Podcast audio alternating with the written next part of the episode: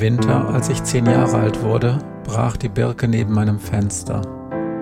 Es war im Februar und es war der Tag, an dem ich meine besten Freunde verlor. Im Moor, ein Hörbuch-Podcast von Matthias Kleimann. Lesung und Musik Matthias Kleimann.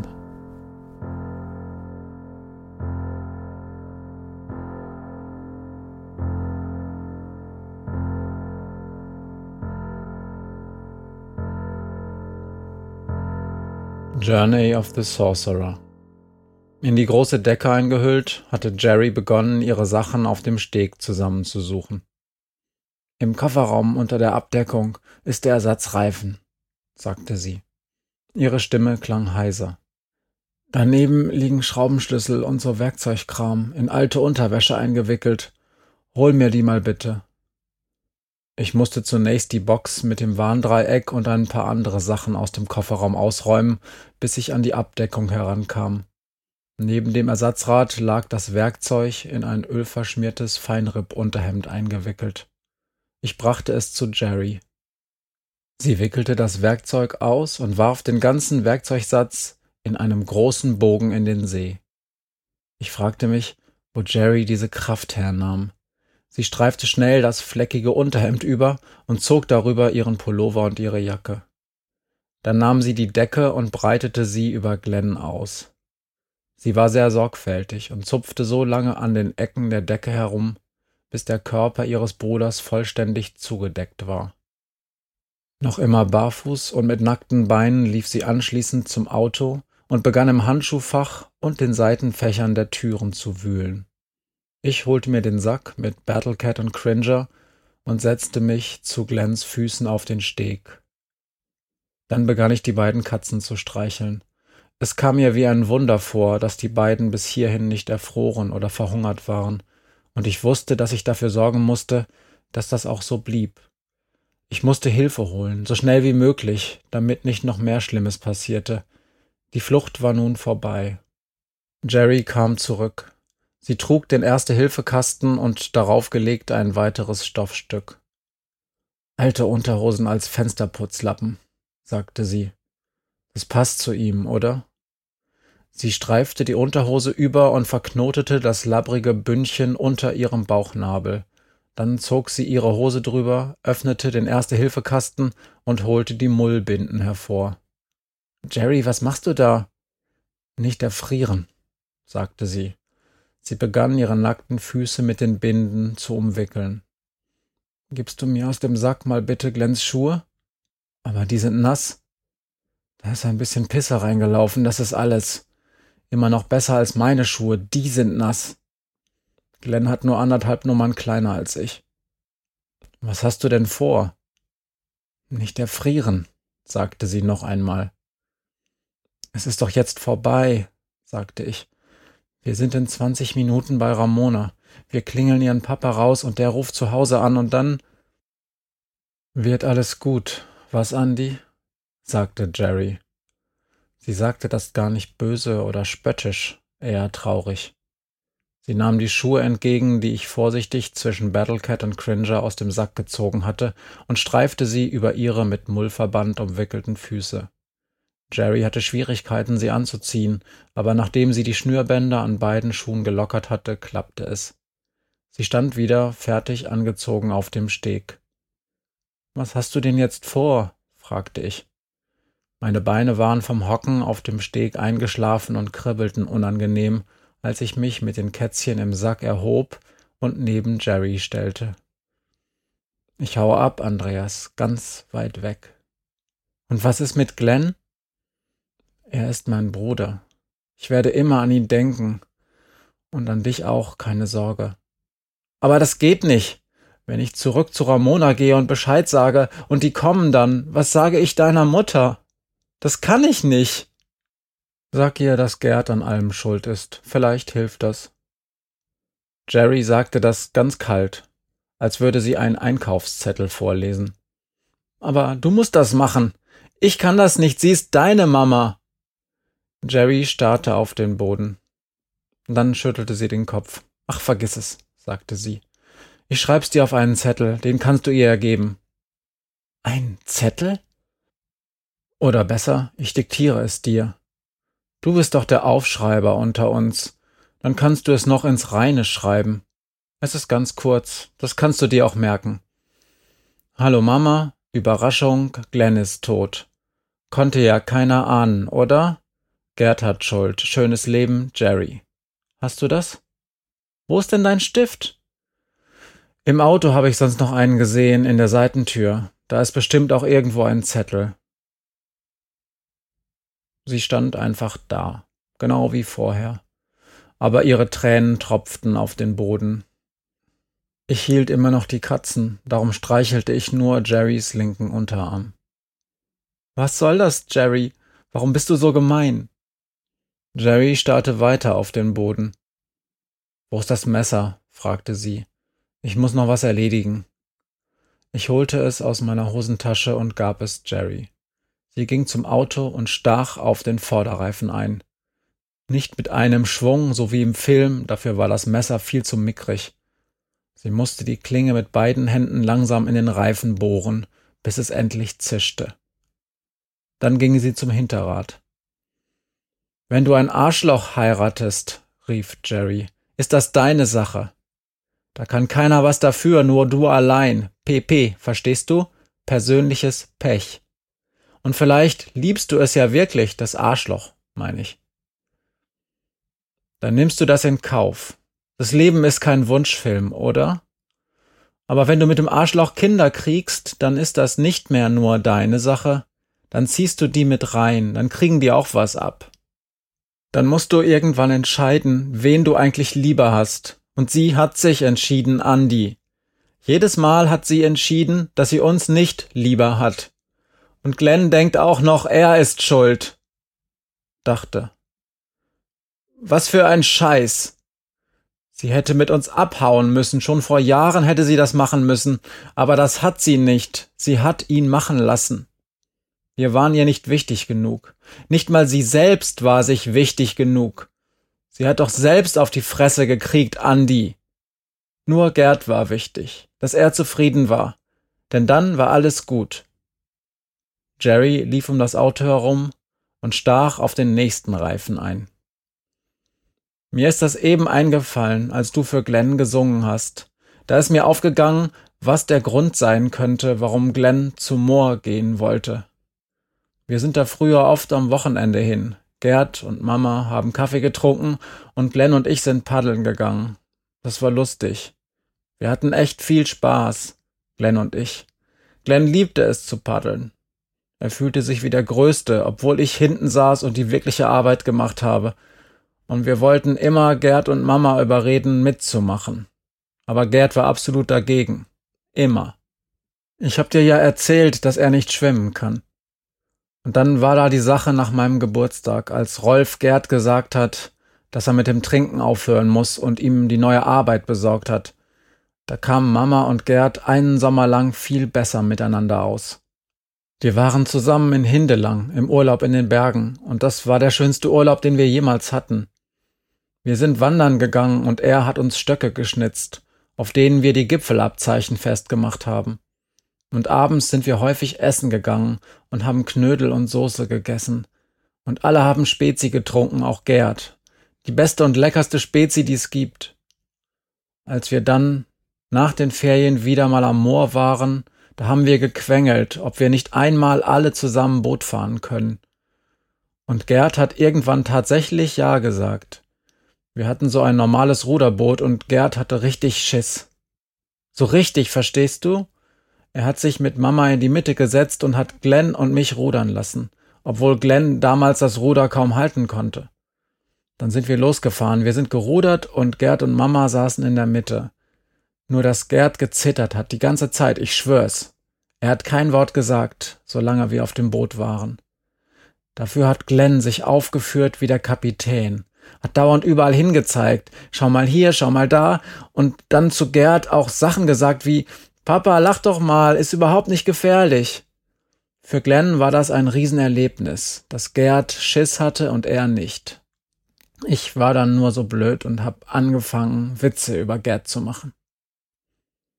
Jerry stach in den letzten Reifen und fing dann an, mit dem Messer lange Striche in den Lack zu ritzen. Papa, wollen wir mal Sturm spielen oder Eisberg? So Sachen eben. Gerd war kreidebleich und wir sind, nachdem die Stunde auf dem See vorbei war, wieder nach Hause gefahren. Und als Glenn im Bett war, ist Gerd hochgekommen und hat mir Manieren beigebracht, weil ich ihn verspottet habe. So war das. Wir sind nie wieder ans Moor gefahren, obwohl Glenn jedes Wochenende gebettelt hat. Und Mama hat Gerd immer nur verteidigt und gesagt, dass wir das verstehen müssen. Jerry, warum verkratzt du denn das Auto? Weil ich Bock drauf habe. Und die Reifen, das ist dafür, damit er mir nicht folgen kann, falls er zurückkommt. Was glaubst du, wo er ist? Am besten selbst ins Moor gesprungen. Aber wahrscheinlich rennt er irgendwo durch den Wald und tut sich selber leid. Wann hast du aufgehört, Angst vor Gerd zu haben?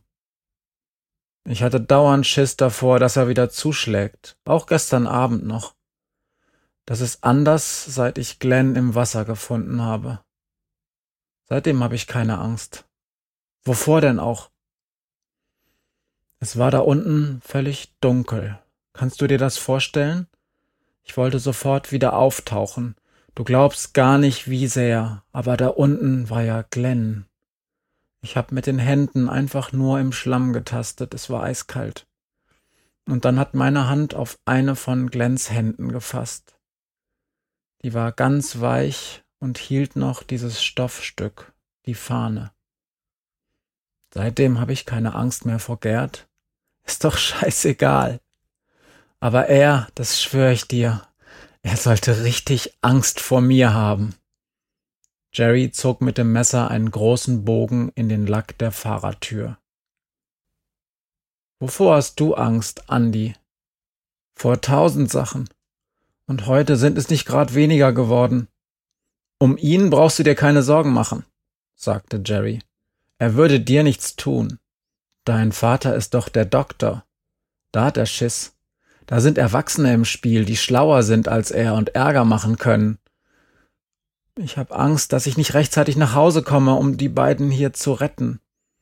Ich deutete mit dem Kopf auf den Sack, den ich vor meiner Brust hielt. Ich habe Angst, dass du mich gleich alleine lässt, allein bei Glenn, und ich habe Angst vor den Augen, Jerry, davor, dass ich das Tier wieder sehe. Was ist das für ein Tier? Du hast es nie gesehen, oder? Nein. Es ist nicht böse, glaube ich. Seine Augen sind ganz ruhig, ganz freundlich. Doch es führt mich zu bösen Orten. Es hat mich hierher geführt, Jerry. Ist es nur in meinem Kopf? Es ist wie eine Ahnung. So wie bei Oma Gerda oben. Die sieht ständig Dinge. Ich bin nicht verrückt. Das denkt Oma Gerda bestimmt auch. Ich kann nichts dagegen tun. Kann Oma Gerda auch nicht. Ich sehe es. Jetzt gerade. Wo? Da. Nein, sieh nicht hin. Unter der Laterne. Es wartet auf mich.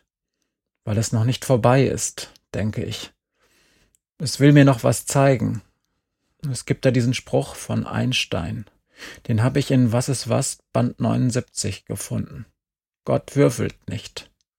In dem Buch steht, dass er damit Unrecht hatte. Dass alles Zufall ist, dass Dinge mal so laufen und mal so. Und dass man das vorher nie sicher wissen kann. Ich habe darüber nachgedacht, weil ich ja immer so viel Glück hatte, weil mir vieles leicht fällt, wo andere total Probleme haben. Ich habe darüber nachgedacht, was wäre, wenn Gott wirklich würfelt. Weil das bedeuten würde, dass ich eine 5 oder eine 6 bekommen habe. Das war es ja, was Glenn heute Morgen meinte, als er am Tunnel wütend auf mich war. Dass ich eine Memme bin, weil ich das nicht kapiere. Und ich denke manchmal, dass das nur möglich ist, weil andere beim Würfeln eine niedrige Zahl kriegen. Glenn hatte eine niedrige Zahl. Oder Jerry?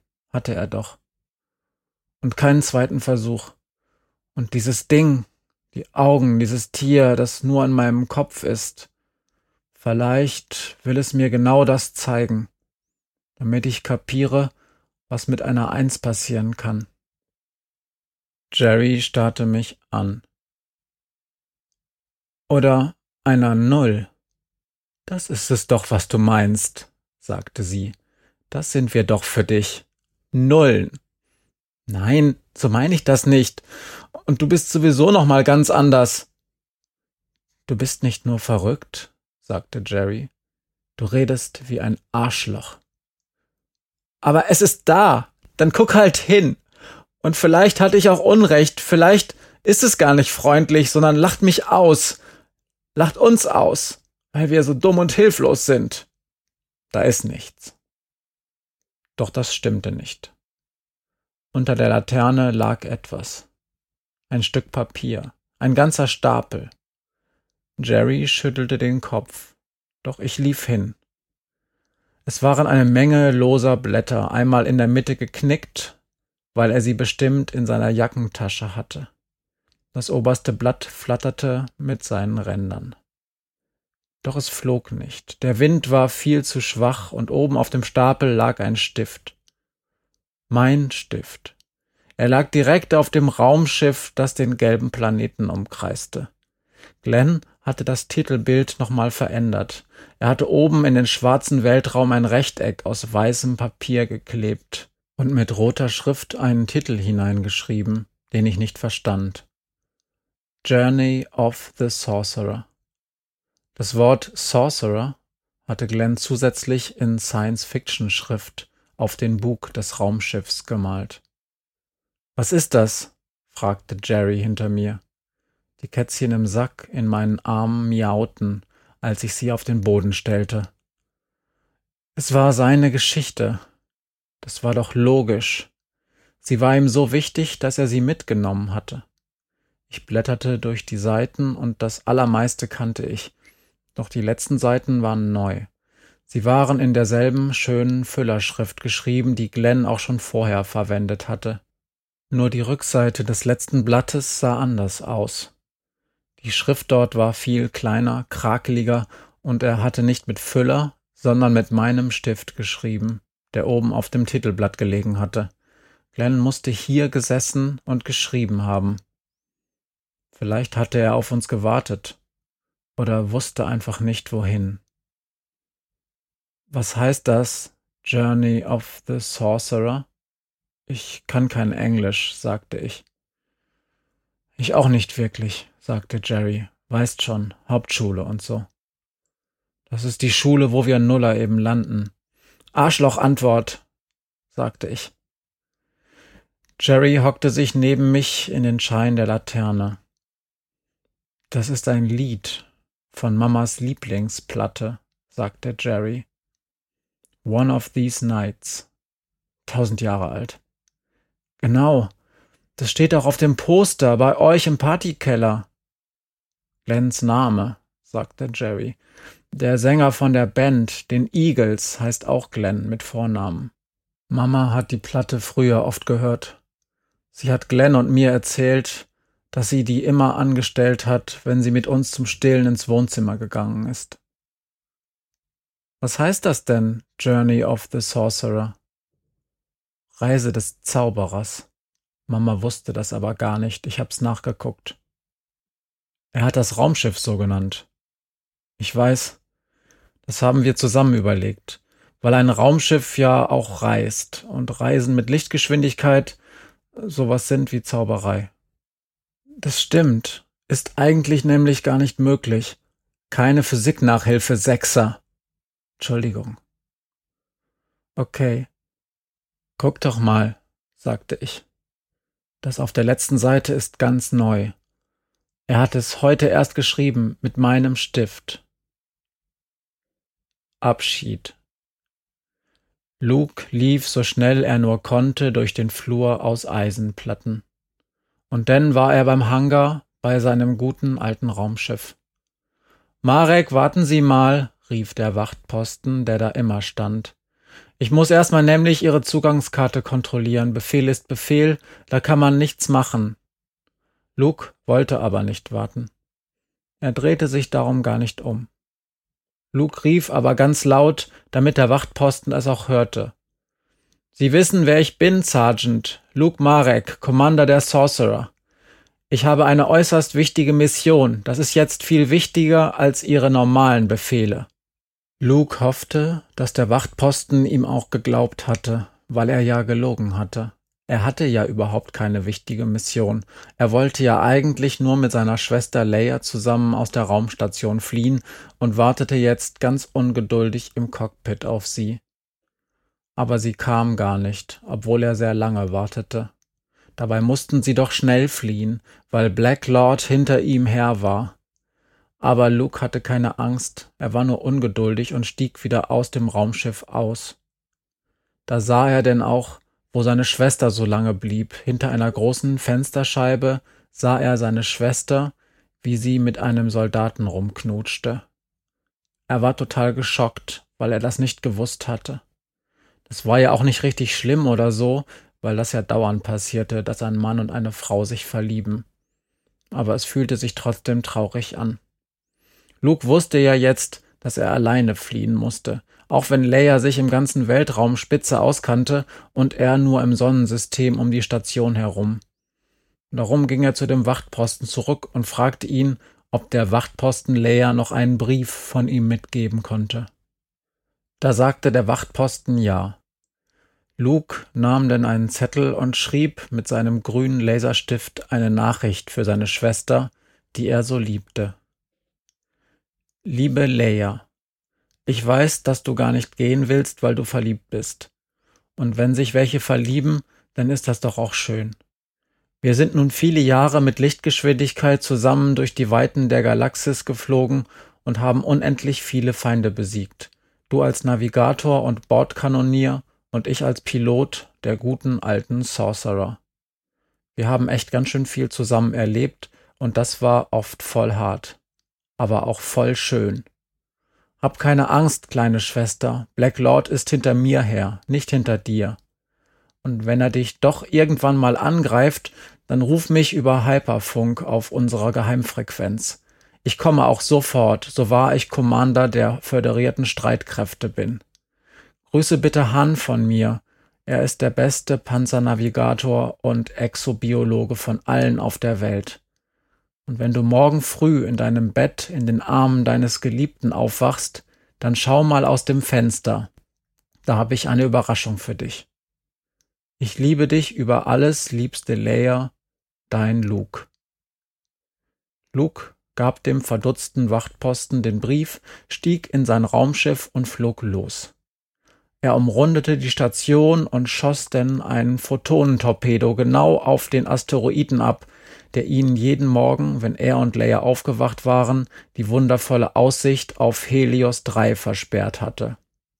Denn legte er den Schalter auf Lichtgeschwindigkeit um und flog mit der Sorcerer neuen Abenteuern entgegen.